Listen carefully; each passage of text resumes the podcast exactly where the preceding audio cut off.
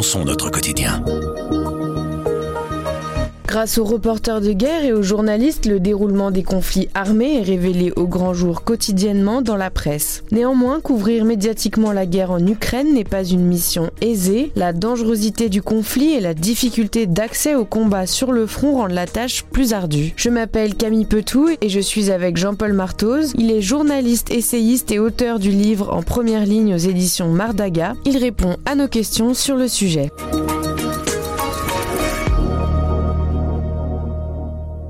Bonjour Jean-Paul Martos. Bonjour. Vous êtes euh, journaliste euh, essayiste et dans une de vos dernières chroniques euh, pour Le Soir, vous citiez un adage d'un reporter de guerre fameux des années 30 pour parler de la guerre en Ukraine. Est-ce que vous pouvez nous le rappeler? On le connaît comme H.R. Knickerbocker. Sa fameuse phrase, c'était de dire quand vous voyez des centaines de milliers de personnes qui cherchent désespérément à, à quitter un pays et qui voyaient une poignée de fous qui au contraire cherchent à s'y rendre, ceux-là, ce sont des journalistes. C'est une fameuse phrase qui a vraiment résumé euh, toute sa vie de reporter. Il était, reporter américain pour la, grande chaîne Hearst dans les années 30. Beaucoup de journalistes euh, ont été envoyés en Ukraine depuis le début du conflit ou pas tellement? En fait, oui, puisqu'on est, on est presque aujourd'hui à plus de 12 000 accréditations euh, auprès des autorités ukrainiennes, ce qui est un chiffre évidemment extrêmement important. Et, quand on voit d'ailleurs certaines rédactions, certaines grandes rédactions, on les piliers du journalisme international, ils, ils ont vraiment mobilisé beaucoup de gens. Le New York Times, par exemple, dispose de 100 personnes en rotation coordonnées à partir du bureau de Londres. Euh, et, mais il y a chaque fois, tous les jours, il y a 15 personnes en permanence du New York Times. Euh, le El País euh, on a, on a une douzaine. Donc ça montre l'intérêt qu'a suscité cette guerre et l'énorme mobilisation des journalistes. L'agence France Presse, par exemple, a effectué plus de 80 missions en appui au bureau de Kiev. Donc ça donne une idée de l'importance que la grande presse internationale consacre à ce conflit. Pourtant, on a l'impression que cette guerre en Ukraine, elle est un peu particulière. On nous répète que les conflits, ils sont très violents, mais euh, on, a l'impression de voir moins de violence que les guerres qu'on a connues euh, auparavant dans le siècle dernier. Est-ce que c'est le cas? Est-ce qu'il y a une différence ou c'est juste que c'est couvert euh, de manière différente? Mais en fait, la plupart des journalistes ou les, responsables de rédaction, ils ont un constat. Il est extrêmement difficile de pouvoir se rendre sur la ligne de front, à la fois en raison de l'extrême dangerosité du type de guerre de haute intensité euh, qu'est cette guerre entre la Russie et l'Ukraine. C'est-à-dire, ce sont des, bombardements, euh, ce sont des, duels d'artillerie. Donc, c'est extrêmement, c'est une des, phases les plus dangereuses en général dans une guerre. Donc, il y a, il y a cette dimension-là. Il y a aussi la volonté des autorités ukrainiennes de contrôler euh, de manière extrêmement stricte les images qui viennent du front, pour des raisons qui relèvent très légitimement de la sécurité militaire, mais aussi parce qu'ils estiment que ça pourrait euh, conduire à une perte de contrôle de leur politique de, communication, notamment à l'égard de leur propre population. Ils craignent que des images de brutalité trop fortes, et on sait qu'il y a énormément de soldats qui sont morts, qui sont blessés, puisqu'on parle aujourd'hui de près de 100 000 pertes, blessés hors de combat et, tués. Euh, donc ça pourrait provoquer une réaction très émotionnelle, je dire, de la part de la, population et conduire peut-être à des conséquences politiques. Donc c'est quelque chose que euh, les autorités ukrainiennes veulent réellement maîtriser complètement et donc cherchent à éviter au maximum d'avoir des personnes, des journalistes internationaux qui vont être sur le front et dont ils ne pourront pas nécessairement contrôler euh, les mouvements ou même l'interprétation euh, de ce qu'ils auraient pu filmer ou photographier. Donc, à défaut d'être directement euh, sur la ligne de front, les reporters euh, vont plutôt couvrir euh, ce qu'on appelle les situations post-attaque. C'est ça, en fait. La plupart des reporters, et d'ailleurs, ils le reconnaissent. Récemment encore, il y avait un débat à Bruxelles avec des journalistes qui avaient couvert le conflit. Il y avait notamment Patrick Chauvel, le, fameux journaliste, photojournaliste français. Bon, lui, lui s'est rendu sur la ligne de front. C'est un, vétéran.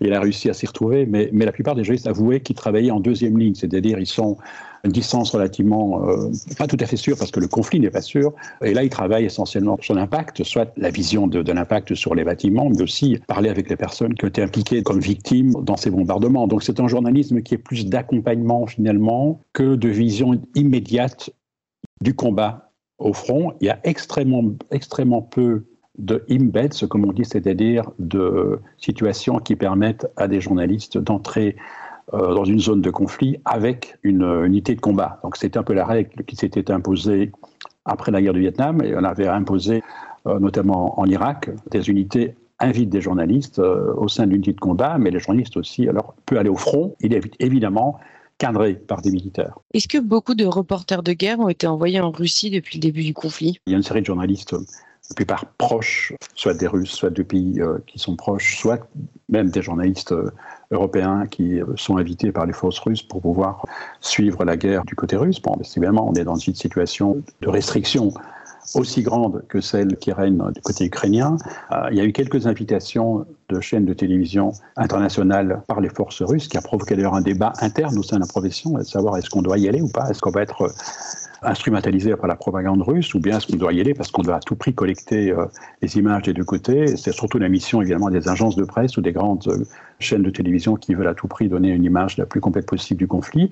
C'est extrêmement difficile parce que ces reportages sont sous contrôle et on ne peut voir vraiment que ce qu'on vous montre. Donc c'est un des grands problèmes. Un des avantages depuis quelques années dans la couverture des conflits, on peut disposer grâce à la technologie les, les informations, euh, les renseignements obtenu de sources ouvertes, c'est-à-dire mhm. tout ce qui est disponible sur le net, par exemple, sur les réseaux sociaux, les, images satellitaires, on peut dans une certaine mesure compenser cette absence du front. Et là, c'est aujourd'hui d'ailleurs une porte qui s'est ouverte pour pas mal de médias, c'est d'avoir des personnes qui soient capables d'aller sur le net, euh, de chercher des vidéos, de chercher euh, toute une série d'informations qu'ils peuvent repérer sur les réseaux sociaux et qui permettent, à condition de bien les vérifier évidemment, de pouvoir reconstruire parfois certaines situations. Mais c'est évidemment quelque chose qui ne peut pas totalement remplacer la présence dans les zones de combat. Quand on dit cela, ça pose la question de la sécurité des journalistes. Enfin, il y a 15 journalistes déjà, au moins, qui ont été tués dans ce conflit. Mhm. Et c'est vrai que s'approcher des zones de front, de première ligne, c'est un exercice extrêmement délicat et pas mal de médias euh, sont réticents en raison des risques que cela pose pour leurs journalistes. Donc aujourd'hui, un citoyen ou un soldat euh, peut être reporter de guerre en quelque sorte euh, sur TikTok ou Instagram. Vous postez ça sur les réseaux? Bon, depuis un certain temps, ce qu'on appelle des journalistes citoyens, moi j'aime pas trop parce que c'est un concept assez flou. Parfois je parle de badaud de l'information ou ce qu'un journaliste de la BBC utilisait, c'est de dire des information doers, c'est-à-dire les, les faiseurs d'infos. Ces gens peuvent parfois, parce qu'ils sont là où se passe quelque chose, diffuser des des informations et diffuser surtout des vidéos, des photos. Et c'est vrai que ça devient un élément extrêmement important euh, pour la presse dite traditionnelle, qui reste, à mon avis, quand même euh, extrêmement important parce que c'est par elle qu'on peut valider toute une série d'informations, puisqu'on n'a pas nécessairement la garantie que les vidéos qui ont été postées soient des vidéos réelles, elles ne sont pas été euh, piquées euh, quelques années plus tôt euh, ou ailleurs. Il y a un écosystème de l'information qui est en train de se renforcer, la vérification au travers des sources d'information, des sources de renseignement ouvertes. On est supposé depuis toujours vérifier l'info. Mais aujourd'hui, il y a vraiment une spécialisation qui s'est introduite en raison du risque que pose la massification de la désinformation sur les réseaux sociaux. Et pour terminer, est-ce qu'on peut un peu euh, débattre de où se pose la limite entre tout montrer de la guerre et ne rien montrer avec le risque qu'elle tombe dans l'ignorance? Est-ce qu'il faut nous choquer, nous, euh, le public euh, européen et nord-américain, pour qu'on se rende compte de l'importance et de l'ampleur de cette guerre qui a lieu en Ukraine?